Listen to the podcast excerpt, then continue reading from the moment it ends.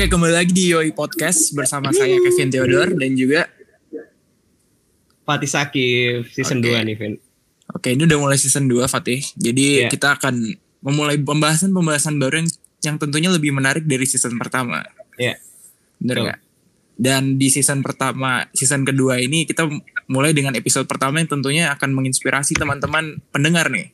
Iya. Mungkin Fatih bisa jelasin nih siapa nih yang kita akan undang ini. Tamu kita bakal spesial ya. Kita kehadiran dari rektor dari Udinus yaitu Profesor Dr. Insinyur Edi Nur Sasongko, Magister Komputer. Pak Edi, apa kabar Pak Edi? Ya Mas, baik, alhamdulillah, baik, Iya. baik. Oke, Ya, jadi jadi kan awal kita mulai aja ya Pak ya. Oke, oke ya. Halo Jadi Pak kan Mas. Jadi kan awal awal pertamanya saya ingin ngundang Pak Edi itu mulai dari saya semester 7 ya Pak ya. Semester 7 itu saya ikut matkul kuliah Bapak Technopreneurship. Ya kan? Habis itu di tengah di tengah pelaj- di di tengah di tengah maksudnya di tengah di tengah mat- mata kuliah itu saya penasaran gitu. Saya penasaran dulu Pak Edi itu gimana sih kok bisa sampai diriin Udinus. Ketemu tuh satu blog pribadi pribadi Pak Edi yang jelasin semuanya itu ada kurikulum vitae-nya kan. Jadi dulu Pak Edi juga sempat penjaga toko batik Indonesia, jadi sales, jadi operator, staf Wow. pengajar, wakil direktur EIMAC, sampai direktur LPKIA, sampai sampai akhirnya mendirikan eh, pendidikan komputer IMKA sampai akhirnya sampai sekarang jadi Udinus. Mungkin bisa cerita biasa sekali. Mungkin bisa cerita sedikit gak sih Pak awal mula karir Bapak sampai akhirnya mendirikan Udinus? Ya, sebetulnya biasa-biasa aja Mas Fatih. Silakan, yang luar biasa. Intinya kan tiap orang berusaha pengen cari makan, kira-kira gitu. Hmm. Nah, pengen cari makan. Nah, waktu itu kan saya belum tidak mungkin untuk kuliah karena orang tua saya waktu SMP sudah pensiun.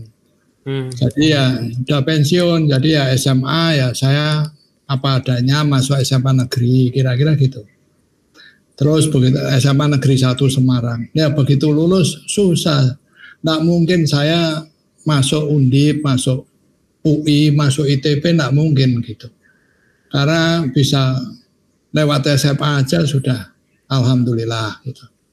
Nah, sehingga saya kemudian karena di Semarang itu kan kalau ketemu suasananya kawan-kawan itu begitu ya. Kamu daftar mana, daftar mana. Nah, Hmm, saya iya. kan yo rotok minder gitu ya. Ya udah saya ke Jakarta aja. Hmm. Saya ke Jakarta ikut Mbak Yu gitu. Mbak Yu Hmm. kebetulan punya toko kecil-kecilan lah, toko batik kecil-kecilan. Ya saya ditampung di situ. Ya, tapi jogo toko gitu. Sampai jogo toko, kemudian ngewangi bikin-bikin batik, beli-beli kain di Tanah Abang, kemudian kadang di Solo, di Klewer, ada di Jogja, ya ya begitulah kira-kira lumayan dapat bisa dapat pemasukan gitu. Itu kan dapat pemasukan, dapat pemasukan gitu. Nah, terus ujung-ujungnya karena saya dapat pemasukan, saya bisa kuliah, eh, saya bisa kursus, kursus dulu.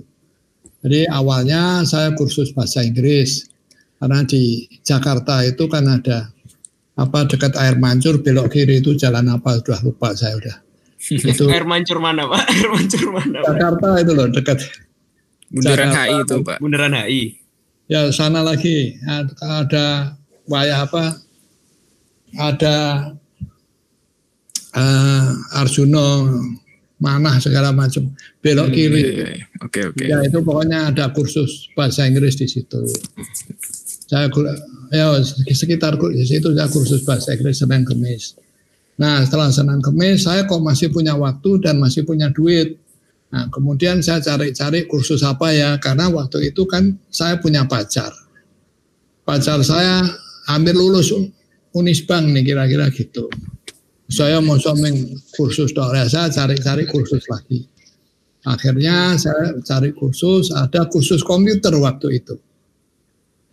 Setiap bu apa ya budi kemuliaan apa apa itu ada kursus komputer di situ. Nah terus waktu itu nggak ada yang tahu tahun nggak ada yang tahu oh, komputer itu apa tuh tahun 78 tuh 77 kok tuh Hmm. ya. Saya kalau tanya komputer apa itu nggak ada yang bisa jawab. tahun tahun segitu 78 70 nggak ada yang bisa jawab gitu. Nah karena nggak ada yang bisa jawab selalu jawabannya sulit itu pokoknya sulit. Ya udah saya kursus akhirnya Senin Kemis saya kursus bahasa Inggris, Selasa Jumat saya kursus komputer gitu. Gitu. Kalau pagi ya batik, batuan batik, tanah abang ya berjuang untuk hidup lah kira-kira gitu. Nah terus gitu. Nggak menduga kursus tempat kursus komputer saya berubah jadi perguruan tinggi. Hmm. Namanya STIK, Sekolah Tinggi Informatika Komputer. Waktu itu nggak kebayang saya kuliah. Karena katanya kalau kuliah itu kan mesti dites. Dites, karena lah saya udah empat tahun kan nganggur kan ya minder mau dites dites gitu. Tapi karena saya sudah punya ijazah kursus tiga, yaitu introduction, basic, COBOL, saya diterima tanpa tes. Ya udah. Hmm. Jadi terus saya kuliah komputer, kuliah komputer dengan batik itu lumayan bisa bisa kuliah kan ya masih sal- Iya. masih Hmm. Ya, terus ya mungkin karena saya tua ya atau ya gimana. Alhamdulillah saya tuh lulus duluan. Hmm. Oke. Ya, saya lulus duluan, eh, bisa lulus nomor. Waktu itu, waktu itu loh ya. Yang sarjana komputer baru saya. ITB itu belum lulusin. tuh. Hmm. ITB, Hmm, Oke oke. yakin 83 belum lulusin. ITB, UI, gitu. Jadi saya lulus duluan. Nah, sehingga saya lulus duluan, itu ceritanya. Hmm. Oke oke. Oh, Berarti- sorry, saya lulus sarjana muda dulu. Nah, saya lulus sarjana muda. Setelah lulus sarjana muda, saya merasa percaya diri gitu. Saya terus kerja di Olivetti, pindah. Pindah Oke. di Olivetti sebagai salesman.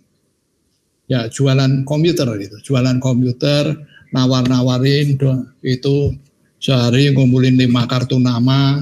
Pokoknya jualan waktu itu komputer Olivetti satunya 28 juta padahal personal komputer. Dan saya nikah. Dan saya nikah sehingga perjalanan saya dari sarjana muda ke sarjana tua itu ada tiga. Ya nikah, ya kuliah, ya kerja. Nah, itu sedep itu. Hmm. Ditinjau dari sudut mana pun sedap sekali ini. Di sini segi keuangan juga se- sedap sekali. Gimana menggaji salesman belum pernah jual kan mesti gajinya kecil ya. Hmm. Salesman kan nggak ngarep gaji, ngarep komisi. Gajinya kecil, buat bayar kuliah, buat nikah, nah itu makanya sedap sekali itu. Hmm. Nah itu itu akhirnya akhirnya setelah lulus saya sarjana, sarjana muda kok ju- jualan nggak jual-jual saya pindah pindah di PT Esek Indonesia itu pharmaceutical industry pharmaceutical industry pabrik obat tapi bagian komputernya saya. Hmm. bagian komputernya ya di di Cilandak Commercial Estate ada angkatan laut itu di sana itu dulu kan ada Cilandak Commercial Estate. Iya. Saya di sana kemudian kerja sampai jam 4 terus kuliah saya di Trisakti itu waktu itu. Jadi Tri- Trisakti Fakultas Kedokteran kalau sore buat saya kuliah di situ.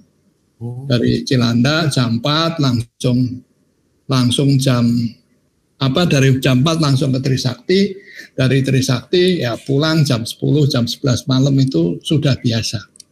Jadi apa orang lain sudah pada tidur, saya baru pulang, baru mandi, baru makan kira-kira gitu. Jadi makan malam jam 11 jam itu biasa. Istri saya nungguin ngerebusin air kira-kira gitu. Hmm. Nah begitu begitu lulus ya perjuangan hidup lah kira-kira gitu. Begitu lulus sarjana, saya pindah lagi. Kenapa kok pindah lagi? Ya cari gaji yang lebih tinggi lagi. Di Jakarta itu kalau nggak punya duit kan susah mau cari mau minta siapa wong udah rumah tangga dan saya udah punya anak. Saya pindah di PT anu lupa. Suara mas ini ya pak ya? Ya? Suara mas permai ini ya pak ya? Ya suara mas permai betul. Di Glodok itu. Oh. di, di Glodok. Glodok itu saya menjadi sistem analis komputer menjadi sistem analis. Kemudian setelah menjadi sistem analis komputer, lumayan gajinya naik lagi. Kan tadinya di Olivetti cuma 125. Kemudian di di apa PT Esek Indonesia gaji saya naik menjadi 225. Terakhir gajinya 300. Tapi setelah pindah di Glodok dapat 400 ribu kan lumayan gitu. Ya benar. Iya Pak. Nah, itu perjuangan untuk hidup gitu 400 ribu. Nah terus 400 ribu. Pulang dari Glodok kok bisa melihat matahari? Kan biasanya tidak pernah lihat matahari ya. Karena hmm. sudah lulus toh gitu. iya ya. ya karena udah lulus gitu karena udah lulus dan udah begitu lulus jadi kok canggung gitu sampai di rumah. Saya cari-cari lagi. Akhirnya ketemu LPKIA Lembaga Pendidikan Komputer Indonesia Amerika itu waktu itu lagi buka. Nah, saya kan sarjana komputer. Ya udah ngelamar jadi tenaga pengajar di situ. Lumayan diterima gajinya 300 ribu. Jadi begitu lulus sarjana gaji saya naik banyak tuh dari 300 menjadi 700 kan LPKI ya. 300 di Glodok 700. Jadi nggak lihat matahari lagi. Mm-hmm. Kalau tadi nggak lihat matahari lagi. Kemudian ya biasanya gitu. Jadi pagi berangkat ke Glodok, pulang jam 4, terus sampai rumah cepet-cepet mandi, berangkat lagi ke Blok M, ngajar kira-kira gitu. Nah ngajar. Sampai jam 9 setengah 10 pulang lagi, nggak lihat matahari lagi. Enam bulan kemudian LPKIA itu buka cabang. Buka cabang atau di kantor pusat, dia buka lagi di Jalan Jaksa buka hmm. lagi di Jalan Jaksa. Nah, di Jalan Jaksa. Saya ditanya sama bos saya waktu itu, Pak Yusuf Randi, Ed, kamu mau nggak di sini full time gitu.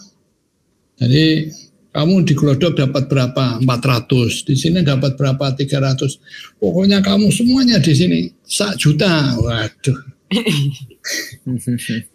Ya mau saya, mau. Jadi akhirnya saya jadi di situ lagi, terus jadi full time di LPKIA. Karena bos saya terus pindah di kantor baru yang lebih besar di Jalan Jaksa. Jadi LPKIA ini pergerakannya cepat sekali. Ya buka di Jalan Wijaya, waktu saya kan terus jadi direktur Wijaya. Terus di Jalan Jaksa, terus buka lagi radio dalam, terus buka lagi di terus buka lagi di Bandung, di mana-mana lah kira-kira begitu. Hmm. Nah ini mungkin salah satu, sekarang kalau saya melihat ke belakang, ini saya digandeng Allah gitu. Digandeng Allah, dituntun Allah gitu. Karena saya selalu bekerja di perusahaan yang kecil-kecil gitu. Ya. Saya kan tidak bekerja di BCA, tidak bekerja di Mandiri, tidak bekerja di Nah, saya bekerja di LPKIA itu kan perusahaan kecil lah dibandingkan BCA kira-kira gitu. Nah, justru karena perusahaan kecil itu saya terpicu, terpacu gitu. Kok enak ya punya sendiri ya, gitu. Jadi ini hmm. mungkin kelainan saya. Mungkin ini kelainan saya gitu. saya kan udah direktur, tapi kok ini kok dahsyat sekali bos saya kira-kira gitu. Bos saya kok dahsyat, dahsyatnya biar Ya itu dalam waktu sebentar ya bisa buka di Wijaya, buka di Jaksa, buka di Radio Dalam, buka di Bandung, buka di mana-mana kira-kira gitu. Nah itu kan inspirasi hidup buat saya. Gitu. Inspirasi hmm. hidup buat saya. Ya pokoknya contoh nyata kira-kira gitu. Bahwa oh ini toh kayak gitu. Terus saya pikir kok enak ya, berani nggak saya buka sendiri kira-kira gitu. Ya walaupun gaji saya sak juta sudahan, tapi kan belum kuat, belum kuat untuk beli 30 unit komputer, beli ini kan nggak kuat ya. Tapi nggak yeah, tahu, mungkin salah satu kelainan saya gitu ya. Mungkin salah satu kelainan saya gitu. Jadi saya itu bayangin sendiri aja, seakan-akan saya itu punya gitu loh. Seakan-akan saya punya LPKIA. Jadi apa yang ada di LPKIA walaupun saya itu digaji sak juta segitu, ya bagus sih. Tapi kok saya punya perasaan pengen bikin sendiri gitu. Lebih enak punya sendiri. Besar tapi milik orang lain, kecil milik sendiri. Udah aku milik sendiri aja kira-kira gitu. Hmm. Walaupun ini garasi milik sendiri, gitu. Saya pikir saya kerja di istana tapi kan milik orang lain. Itu saya ngomong sama istri saya, ya ya istri saya itu ya ya ya terus. itu ya ya ya kira-kira gitu. Nah ya wes gitu. Nah terus saya terobsesi apa yang ada di LPKIA itu tak kopi, tak pelajari habis habis-habisan gitu. Ya karena mungkin ini perusahaan kecil sekali lagi nggak kayak BCA, nggak kayak Mandiri. Makanya saya bilang ini saya digandeng Allah ini. Yeah. Nah, yeah, nah, saya saya pengen punya sendiri. Nah terus apa? Oh, saya mikirin kalau saya punya sendiri apa ya? Ini LPKIA ini besar. Apa mungkin besar karena namanya A di belakang. Lembaga Pendidikan Komputer Indonesia Amerika kalau saya bikin sendiri namanya LPKIJP, Lembaga Pendidikan Komputer Indonesia Jepang. Kan hmm. kenapa kok Indonesia Jepang? Karena semua saya pakai Jepang. Misalnya komputernya komputer Jepang, NEC, kemudian atau pakai Tokyo Electric Company atau pakai pakai apa-apa mesti kan dibantu kira-kira gitu. Hmm. Nah, terus itu apa-apa yang ada itu tak kok kopi masuk di kepala udah Terus ya saya itu bayangin sendiri punya sendiri gitu. Nah saya itu suka tanya-tanya, suka tanya-tanya sama siapa aja yang tanggap. Mas ini piye gawe Nah terus ada pembukuan saya ngomong, oh anak mana Pak Edi harus bikin proposal bisnis katanya. Oh, apa proposal? Saya kan nggak mudeng proposal bisnis itu apa. Dikasih tahu Pak Edi harus punya gambaran, pendapatan dari mana, pengeluaran gimana. Oh gitu. Ya udah saat bisa-bisa saya bikin. Tak tunjukin lagi, Mas koyok ini Mas. Ya tambahi tambahi. Jadi semua orang yang tak anggap ngerti, tak anggap bisa, tak tanya. Jadi saya ini pemain alam Mas. Iya. Yeah. Hmm. Enggak kayak kalau orang berenang itu kan ada teorinya. Teori kata berenang pakai lumba-lumba, pakai dolma, udah saya pokoknya nyemplung banjir kanal, yang penting selamat nyebrang kira-kira gitu. Hmm. Nah kira kira-kira gitu. Nah yeah. jadi kan, ya saya tanya-tanya begitu begitu kira-kira gitu. Nah sampai komplit. Jadi mungkin Mas Fateh kan pernah masuk kelas saya, yaitu proposal bisnis itu. Jadi saya belajar dari oke okay, berarti saya harus melihat oh berarti saya itu kalau pengen punya sendiri ya harus nyewa misalnya gitu harus nyewa rumah ini kan rumah untuk nyewa rumah itu untuk kursus komputer itu rumah itu harus tiga kamar misalnya karena untuk dua teori satu lab kira-kira gitu satu teori isinya 30 orang kalau dua teori 30 satu lab berarti satu angkatan ada 90 orang.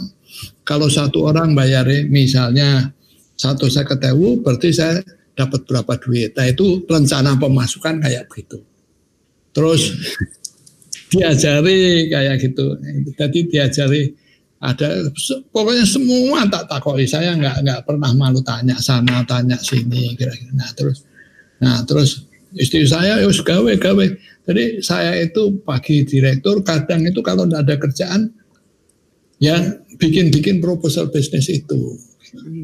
Ya, tapi mungkin karena memang sudah rezeki saya, ini satu saat saya tanya sama seseorang, Pak, ini piye Pak?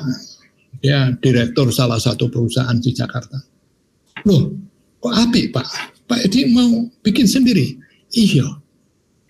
Loh, nah LPKI apa Loh ya gawe dewe kan ya apa-apa toh Pak. Saya bilang begitu. apa iki Pak? Dia bilang gitu. Oke, oke. Gini Pak. Pak Edi karo sopo? Dewe Pak aku nggak ngerti ya, makanya aku tanya ini terus piye ceritane kalau udah kayak begini. Oh begitu, ini. Gini Pak, kita hari Rebu ketemuan webi. Pak Edi ngejak nyonyahmu, aku juga ngejak nyonyahku, dia bilang gitu. Kita ketemuan di Hotel Borobudur lantai dua. Iku sup buntutnya enak Pak. Ngobrol kita berempat, wah enak banget. Nah kira-kira gitu. Terus hari Rebu saya Mbak Nyonya datang ke Borobudur lantai dua itu. Dan Borobudur lantai dua makan ngobrol lah kita berempat tak ngobrol. Pak Edi ini benar Pak Edi mau bikin iya Pak mau bikin. Terus mau bikin di mana? saya mau pengen nih gawe kuning Semarang. Wah kaget semua. Heh, kok di Semarang? Kenapa? Kok apa kamu cengeng? Apa kamu karena orang Semarang, orang tuamu Semarang, apa orang sa Indonesia tuh lari ke Jakarta semua tuh. Kenapa kok kamu malah sudah di Jakarta 11 tahun kok malah pengen ke Semarang? Saya bilang gitu. Dia bilang gitu. Hmm. Saya mesem Iya Pak, yang pertama kalau saya bikin di Jakarta, saya tidak bisa head to head dengan LPKIA. Karena LPKIA itu kan muridnya ya murid saya, karyawannya ya karyawan saya, pokoknya hatinya saya di situ. Jadi saya tidak bisa head to head sama LPKIA, itu yang pertama. Yang kedua, saya lihat di Semarang itu sangat mungkin untuk berkembang. Kenapa kok sangat mungkin berkembang? Karena satu, pejabatnya itu cuma satu. Dia kaget. Apa hubungannya pejabat kok cuma satu? Dia bilang gitu. Pejabat, saya bilang pejabatnya cuma satu, yaitu gubernur. Gubernur atau wali kota, pejabatnya cuma satu. Lo maksudnya apa mbak kursus kamu? Dia bilang gitu. Gini Pak, saya pengen kursus saya itu kayak kembang api, dueng gitu. Jadi kalau saya buka, Dueng sak Jawa Tengah itu ngerti kabeh aku buka. Saya nggak tahu buka di mana, saya nggak tahu kapan buka, tapi saya pengen itu kayak kembang api tahun baru itu. Jadi kembang api tahun baru kan dueng semua orang nonton. Saya pengen pada saat dibuka pertama sak Jawa Tengah langsung nonton. Kok iso coroni piye? Nah, itu teman saya bilang gitu. Ya makanya harus diresmikan gubernur, Pak. Nah, nek diresmikan gubernur kan otomatis ditulis di koran, otomatis masuk di TV. Iku maksudnya jadi gue yang sak Jawa Tengah melihat kabeh. Wah, lah kok ngono, Pak? Apik gue Pak. Nah, dia bilang itu. Apik, Pak, apik, apik, apik.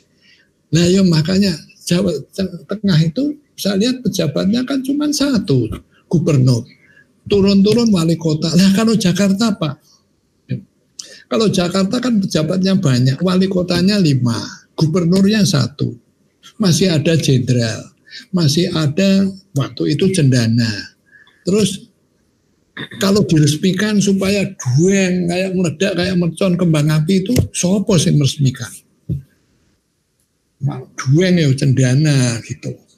Tapi aku kan nggak bisa, nggak punya akses cendana, wong aku rakyat kecil. Oh, gitu. Dan kamu di gubernur bisa. Jawa Tengah punya akses. Ya bisa Pak Wong aku orang Jawa Tengah. Saya bilang gitu. Oke, oke, oke dia bilang. Ya, ya, ya wes. Ya wes. Apik Pak, apik. Nah dia bilang gitu. Terus, terus apa lagi Pak? Saya lihat di Semarang itu, anu Pak, medianya juga cuma satu. Maksudnya biar Ya suara merdeka toh, cuman suara merdeka. Kalau di Jakarta kan ada Kompas, ada Pos Kota, ada Suara Pembaruan, ada macam-macam lah. Maksudnya kalau kita diberitakan situ kan berat diongkos semua. Nah ini kan cuma suara merdeka. Nah, diresmikan gubernur mesti beritakan suara. TV-nya juga cuma satu, TVRI Yogyakarta. Jadi waktu itu TVRI Yogyakarta. Oh gitu, ya ya. Nah, TVRI Yogyakarta. Jadi waktu itu walaupun sudah ada RCTI, ada SCTV, ada TPI, tapi kalau orang Semarang kalau ceklek gitu mesti TVRI Jogja. Senin sampai Kamis misal Jumat itu Jogja. Nanti satu minggu baru Jakarta. Nanti Senin sampai Jumat Yogyakarta lagi. Itu sudah rutin. Jadi saya udah pikir mesti kalau sampai diresmikan itu mesti dueng gitu saya pengen meledak kayak kembang api, nggak cuma jalan, nggak pasang papan nama. Wah, itu teman saya, anu, terpesona kayaknya. Apik pak, apik. Terpesona, apik, apik, apik. Gitu. Nah, terus apa? Ya itu aku pengen ke Semarang. Saya terus dia rundingan sama nyonya. Ini Pak Edi. Pak Edi, kalau boleh nih, aku ikut boleh enggak? Pak Edi ngawe apa aku melus tak bayari Pak Edi perlu apa berarti komputer itu kan ada dua hardware sama software hardware itu ya perangkat kerasnya software itu ya program dan sebagainya saya kira Pak Edi gawe kursus biayanya piro tak bayari Pak biaya piro tak bayari tapi nanti marketing nanti kurikulum, manajemen Pak Edi kabeh. Tapi kursusku milik kita berdua. Loh, saya kan berarti milik berdua. Iya. Jadi Pak Edi tak usah utang mbak aku. Wis kabeh tak bayar. Nek Pak Edi gelem gitu. Hmm, kalau Pak, iya, iya. kalau Pak Edi mau gitu. Ini disaksikan istri masing-masing nih. Kalau laki-laki kan gitu. Salaman nih. Saksikan istri sah tau ya ya wes gitu nah, terus wah saya kok enak langsung bagi dua ke semua yang kerja saya ya wes kalau Pak Edi tidak mau kita udah terlanjur ngomong ya wes tak pinjemin duit ya bilang gitu. Ya. Tak pinjemin duit. Piro Pak? Tak pinjemin 65 juta wes tapi uang namanya pinjem harus utang harus ada jaminan. Rak ngenai katanya membantu. Jaminan-jaminan apa? Aku tidak punya apa-apa pak. Aku mobil, halah wong mobil kredit lima tahun belum lunas kok. Baru ya. kredit lima tahun mobil bekas belum lunas mau bisa apa saya bilang gitu. Rumah, itu rumah Mbak Yuku, kakak saya, saya nembang nggak punya apa-apa gitu. Nah, oh gitu, ya kene kene kene. Anu, ijazahmu sarjana. Ijazah sarjana tak kasih, saya dapat 65 juta. Di sini ini mulai berani enggak kamu?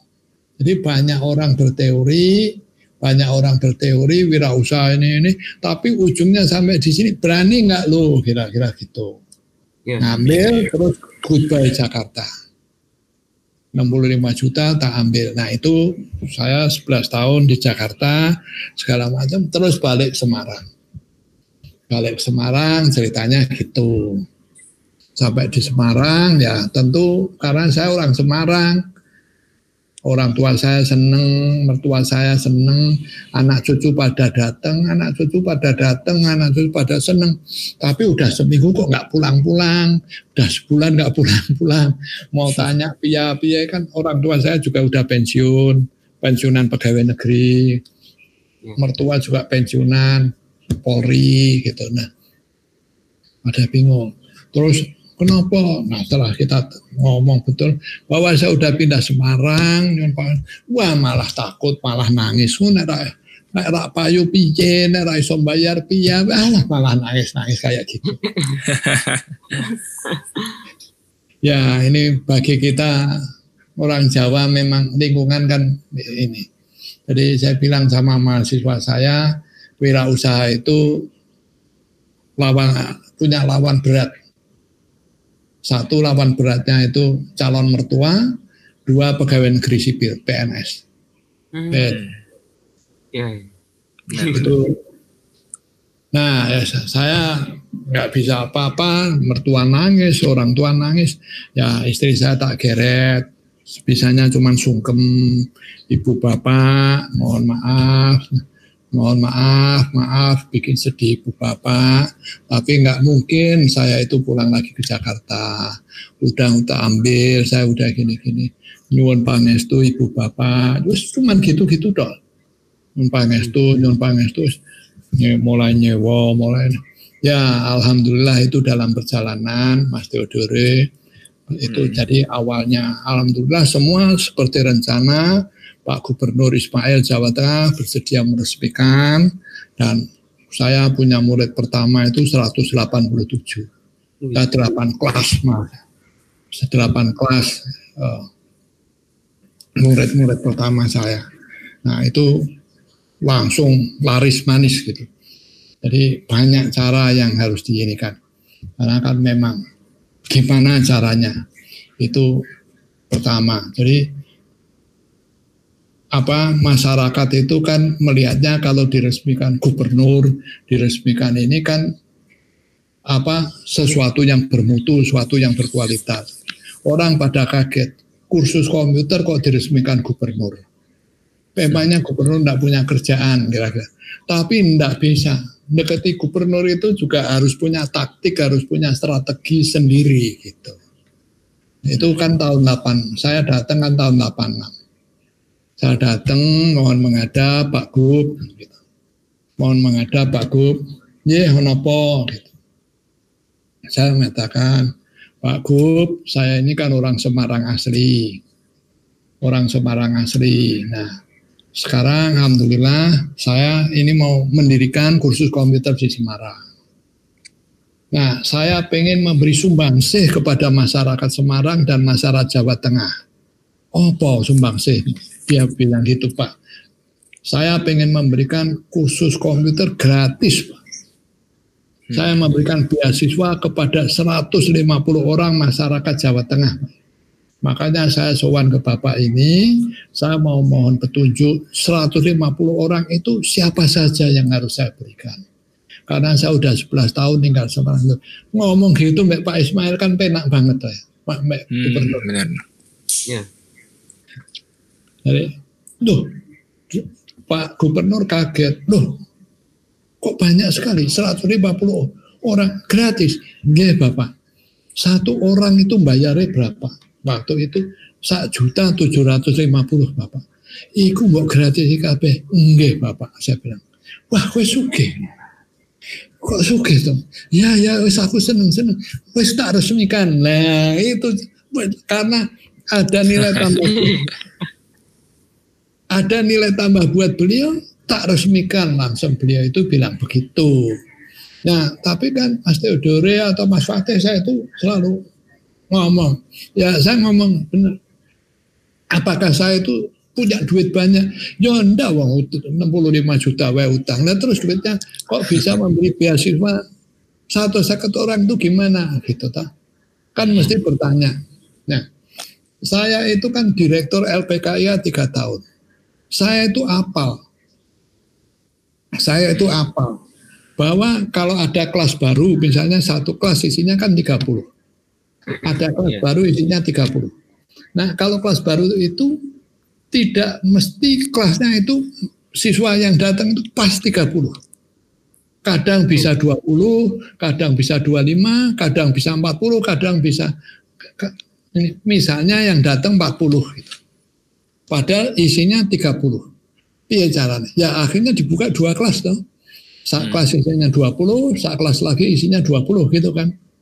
Nah berarti kan ada 10 kelas kosong. Ada 10 kelas kosong. Ada 10 bangku kosong gitu. Nah 10 ya. bangku kosong itu tak isi sopo aja kan saya nggak rugi. Karena saya bayar pengajarnya sama. Saya bayar AC sama saya bayar komputer sama, semua semua sama, saya bilang gitu. Semua semua sama, semua sama. Jadi 10 orang itu tak isi siapa aja, saya nggak rugi. Gitu. Seperti hari ini, saya ngobrol dengan empat orang, ngobrol dengan 10 orang, energinya kan sama. Gitu. Yang enam orang gratisan, kan ya enggak apa-apa. Gitu.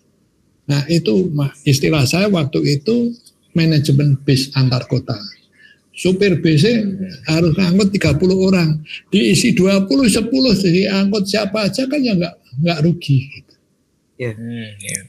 bayar supirnya sama, bayar bensinnya sama, bayar AC-nya sama, apa-apa gitu. Jadi rezeki saya ya 20 orang itu. Yang dari Allah ya hanya yang 20. Yang sisanya tak serahkan siapa ya monggo gitu. Itu nah akhir jadi kalau itu saya mengumpulkan satu seket orang gampang banget saya bilang gitu. Tapi itu kan membuat gubernur saya takjub gitu. Karena orang itu rata-rata berpikirnya ngitung gitu. Satu seket orang ping sak juta tujuh ratus berapa berhitung gitu. Saya tidak pernah ngitung kalau gitu. Pokoknya aku rugi selesai gitu. Nah terus laris manis itu salah satu contoh. Itu salah satu contoh yang yang saya lakukan. Laris manis dan tentu menjadi pemberitaan sana, pemberitaan sini gitu. Tapi yang namanya yang namanya apa beasiswa peresmian gubernur peresmian ini kan tidak bisa dijual terus menerus beasiswa gubernur ini ini kan nggak bisa dijual terus menerus jadi harus ada trik strategi taktik yang lain lagi gitu Nah itu harus bisa dilihat dalam keseharian. Gitu. Nah waktu itu kan tahun 86. Tahun 86. Waktu itu saya masih ingat. Di Semarang itu KTP-nya terlambat. KTP-nya menyetak KTP terlambat. Jadi KTP waktu itu bukan kata uh, sopo Novianto Sandi apa-apa itu bukan.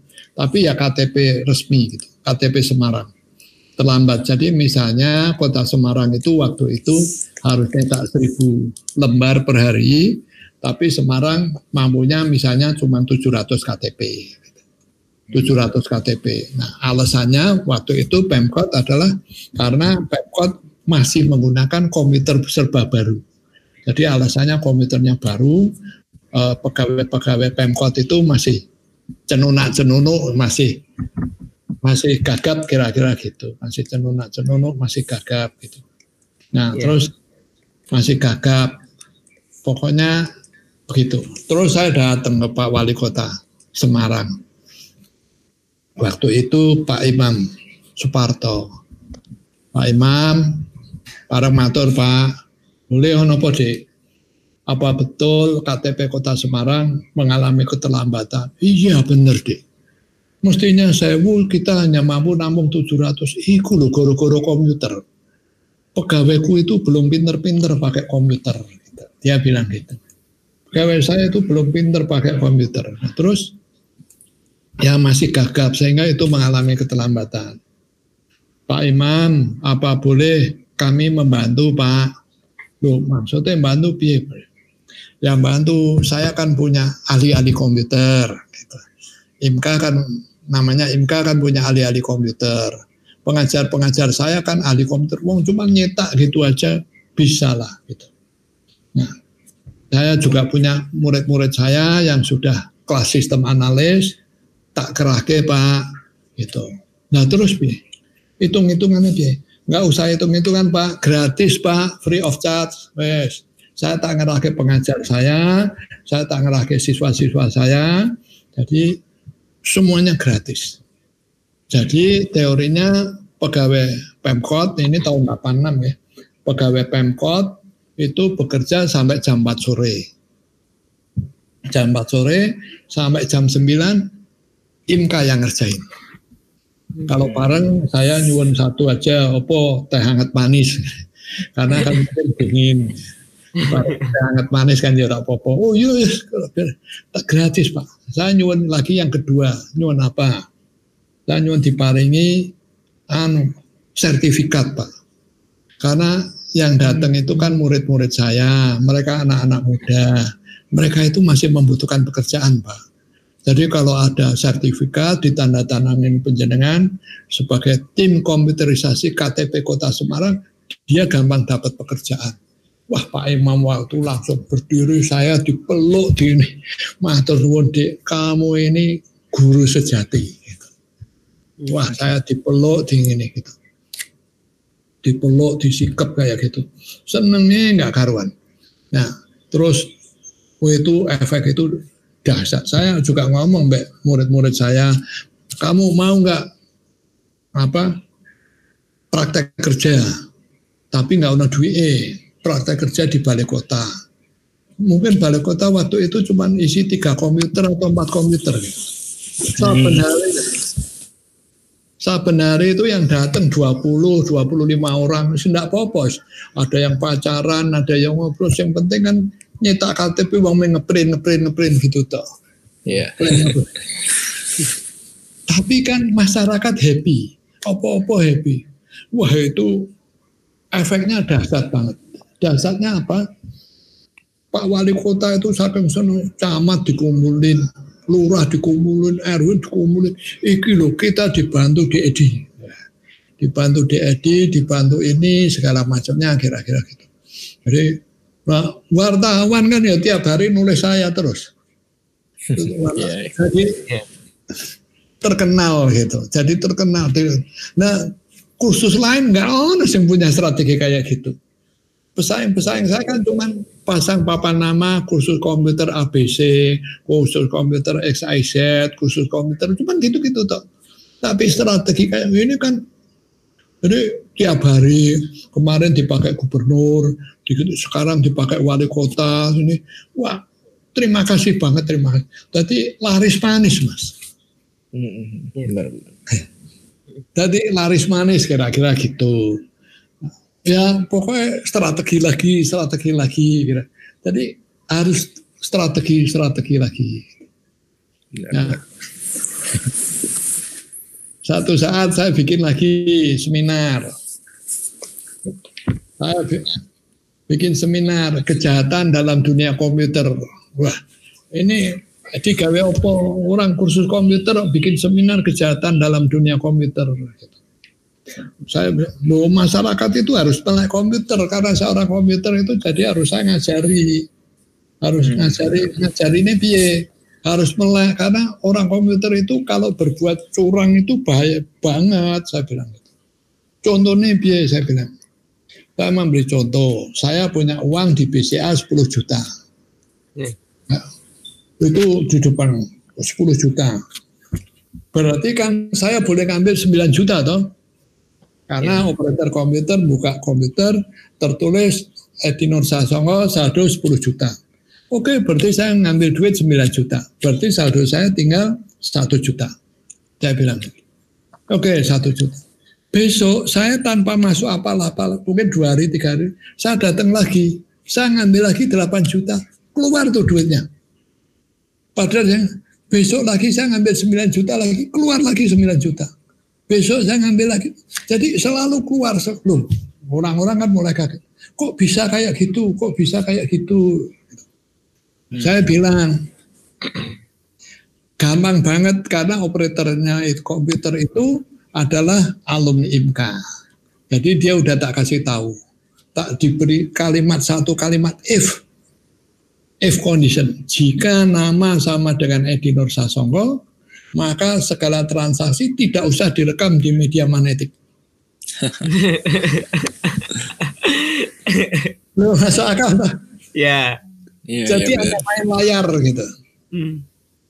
Jadi hanya main layar. Jadi hari ini layar tertulis satu juta.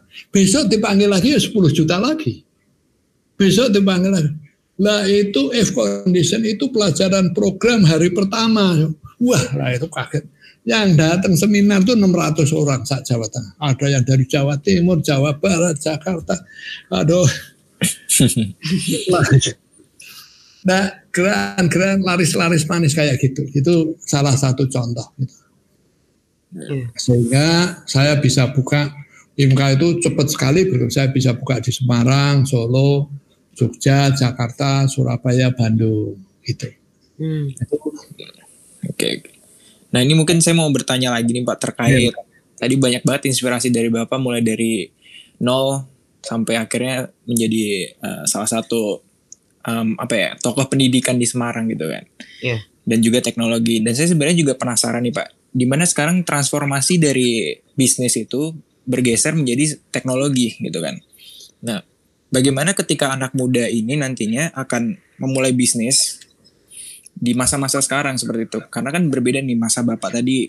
Mungkin ada bapak ada sedikit uh, tips gitu pak terkait untuk mulai bisnis atau mencari investor untuk uh, bisnis-bisnis di era sekarang gitu pak. Ya tentu yang pertama saran saya misalnya ATM hmm. ATM itu amati tiru modifikasi amati, tiru, modifikasi. Wes gak apa-apa, japlak-japlak enggak apa-apa, kira-kira gitu. Ya, sebagai contoh misalnya ini sekarang kan yang merajai Gojek sama Grab. Mm-hmm. Itu kan Gojek sama Grab gilani gitu ya. Ya, benar. Dalam ya. waktu singkat merajalela di mana-mana. Hmm. Armadanya sampai 2 juta setengah, sampai 2 juta setengah. Luar biasa. Padahal dia akan ilmunya kosong tapi isi. Gak punya apa-apa tapi apa-apa punya gitu. Ya. Benar, Kosong tapi isi. Ya itu istilah saya kosong tapi isi. Ilmunya Gojek sama Grab itu. Ya mahasiswa anak muda itu kan kritis, pinter gitu. Kenapa nggak ATM? Maksudnya cuma hmm. berdua toh. Gitu. ATM-nya piye gitu. Nah ya kita misalnya Gojek itu kan nempel. Gimana kalau saya buat Gojek syariah? Misalnya gitu. Fatih Tasik ini. Fatih Sakif. Iya. Panjane bangsa Muhammadiyah, bangsane NU, bangsane ini kan mesti oke. Okay. Iya. Muhammadiyah, NU, PKS, organisasi Islam kumulin kabeh. Masjid ini ini kumulin kabeh ayo kita bikin dewe gojek syariah. Kira-kira gitu. Benar benar. Itu dikasih papan di tengah. Kasih papan tengah. Terus poskone ning arep-arep masjid nah, tinggal berani nggak kamu? Kira-kira gitu. Hmm iya, iya. berarti maksud maksud saya ini apalagi di mana ada tantangan pandemi gitu kan pak? Covid. Maksudnya apakah um, mempersulit anak muda gitu kan anak muda mungkin kayak berpikir berpikir berpikir kembali untuk melakukan wirausaha gitu kan jadi ya. apakah sebenarnya mampu gitu di masa-masa sekarang untuk anak muda gitu Pak? ya nana mengkumpul nggak punya ide kayak gitu masa nggak mampu sih hmm. gawe gojek syariah gitu kasih papan apa susahnya benar benar yeah. teorinya kan gampang Gak berani nggak gitu loh Ya. Hmm. Il, ilmunya kosong tapi isi. Nggak punya apa-apa tuh. Gojek kan nggak punya apa-apa. Armadanya 2 juta setengah. Satu pun kan bukan milik dia. Iya benar. Hmm. Nah sekarang kita ngerangkul komunitas Islam. Wah itu nggak bagus tuh. Masuk senggol-senggolan cowok cewek haram. Nah, ngono itu. Hmm. Benar, benar. Kasih papan tengahnya, tapi malah nggak laku katanya. Hmm. ya, ya. Malah itu, nah itu salah satu contoh. Anak muda pikir, Mas Fatih kan alumni komputer, bikin program kayak gitu, jatah ATM, sing penting komunikasi. Sekarang kita iya. lihat yang namanya Tokopedia, yang namanya Bukalapak, yang namanya ini, itu booming nggak karuan. 100 juta juta pengunjung per bulan. Yang lainnya kelepek-kelepek ini malah 100 juta pengunjung. Kan luar biasa sekali. Apa Anda punya ide untuk kopi paste ATM? Kopi paste ini biye. Kalau dia jualan barang baru, kenapa kita nggak ju misalnya jualan barang bekas? Motor bekas kan ya laku. Mobil bekas laku. Rumah bekas laku tas bekas laku apa-apa laku. Ya cuman gara berani apa enggak itu satu. Nah itu. ATM amati tiru modifikasi yang paling gampang gitu. Oke. Okay. berarti tadi tadi yang saya tangkap itu ada ATM dan juga mendekati komunitas ya Pak untuk melakukan apa namanya semacam pu publikasi ya. dari produk kita gitu ya Pak? Iya. Ya. benar ada satu lagi mas yang tidak kalah pentingnya. Bagaimana itu pak?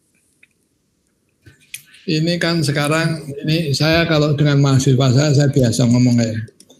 Ini kan sekarang Covid merajalela di mana-mana. Memang orang makin susah cari duit. Tapi harus disadari bahwa orang bisa sehat, orang sakit, orang meninggal itu semua karena Allah. Hmm. Nggak ada yang bisa mengatasi ketentuan itu. Nah, oleh karena itu jangan gunakan pikiran tok gitu. Gunakan kekuatan agama kalian karena agama kalian sudah ngajari semua. Saya biasa ngajari bagi yang beragama Islam bangun tengah malam. Gelar sajadah jam 2 pagi. Benar saja. Diangkat derajatnya, dikabulkan permohonannya. Kira-kira janjinya gitu. Jadi dua hal selain selain itu apa pikiran seperti tadi ATM juga deketi sama yang punya rezeki. Hmm, benar, benar. Deketi sama yang punya rezeki. Deketinya ya all out, nggak cuma samben gitu nggak cuma samben. Saya kalau sama mahasiswa saya nggak cuma lima waktu, saya bilang gitu. Ya harus all out tambah lima bangun malam paling ngantuk. Tapi yeah. kan kamu nggak mati, saya bilang gitu. Daripada kamu nggak punya duit, malah kamu nggak bisa tidur. Ngantuk ya kok bingung, saya bilang.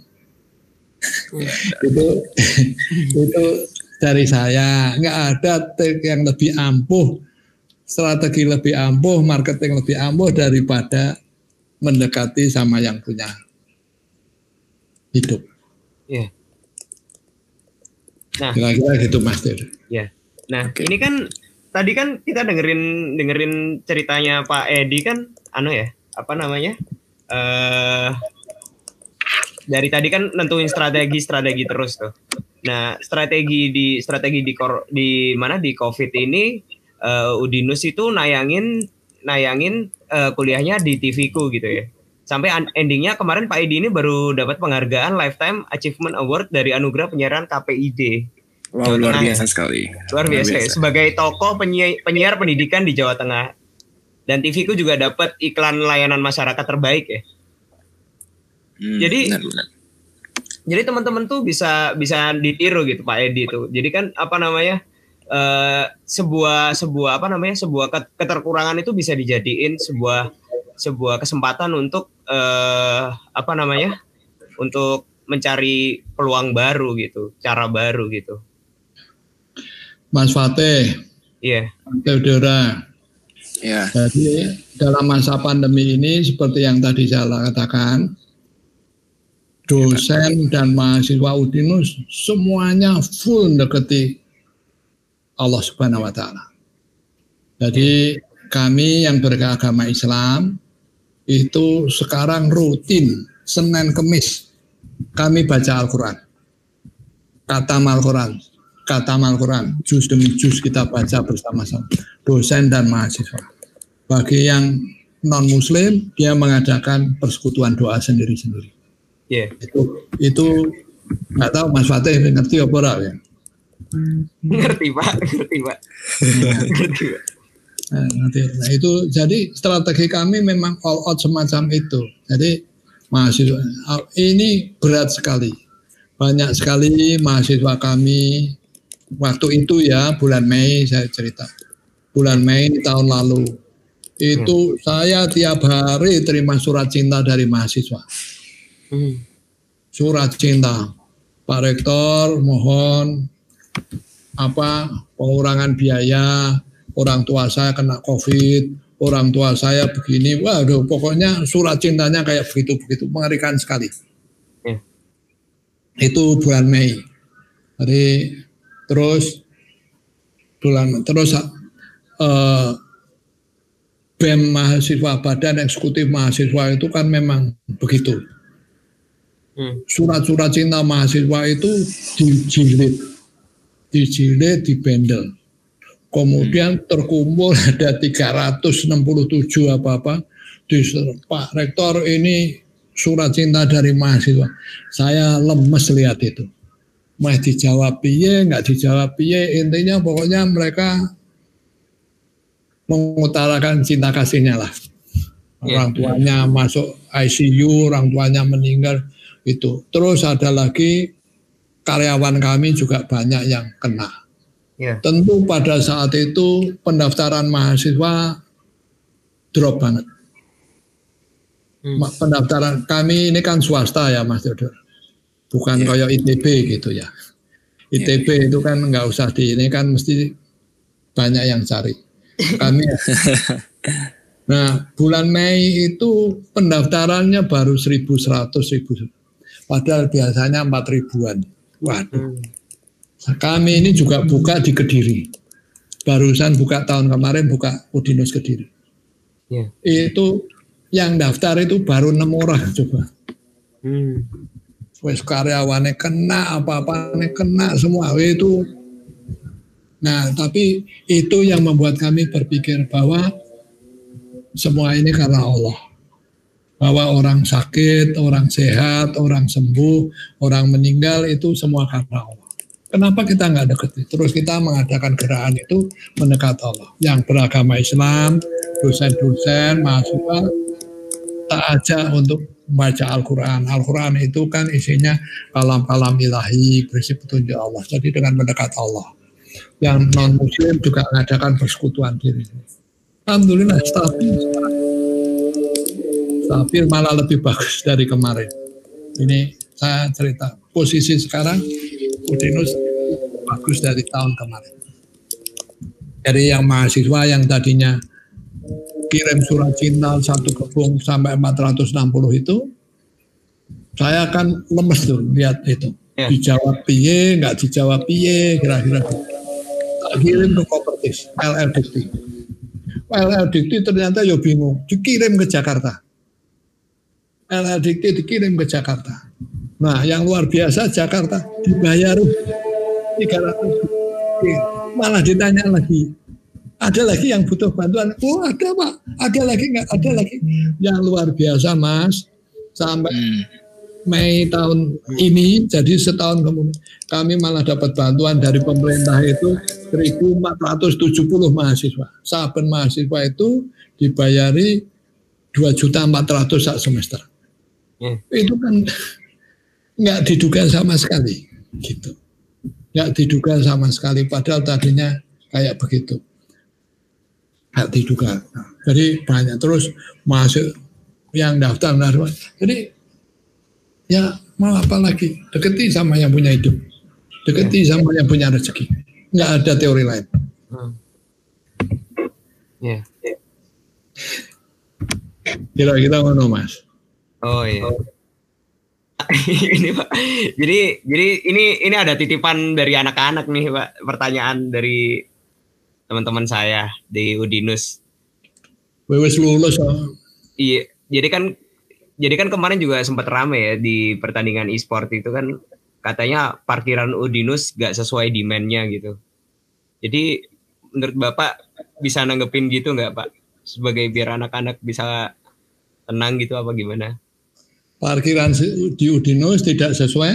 Demand-nya demandnya gitu. Maksudnya selalu penuh selalu kesulitan nyari parkir gitu. Anak-anak kan pak.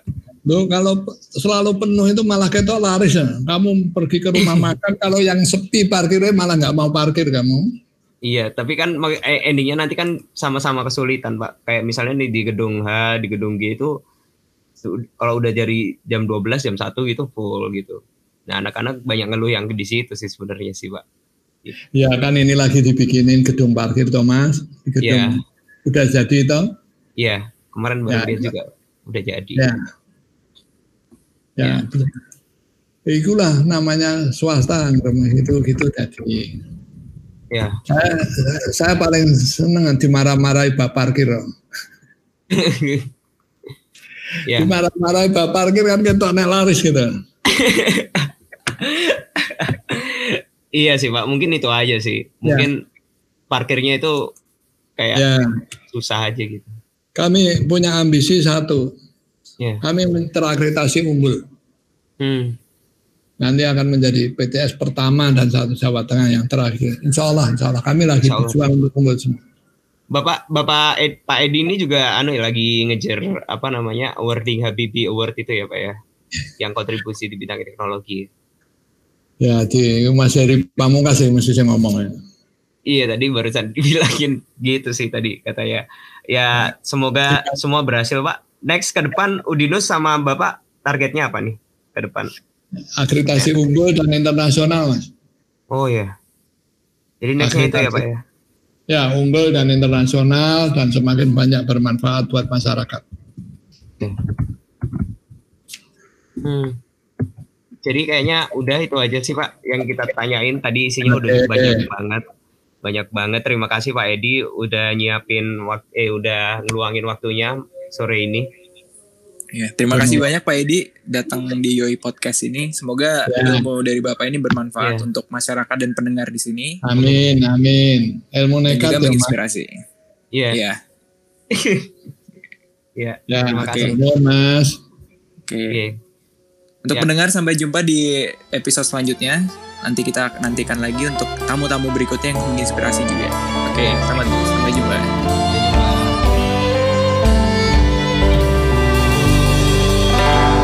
tersenyum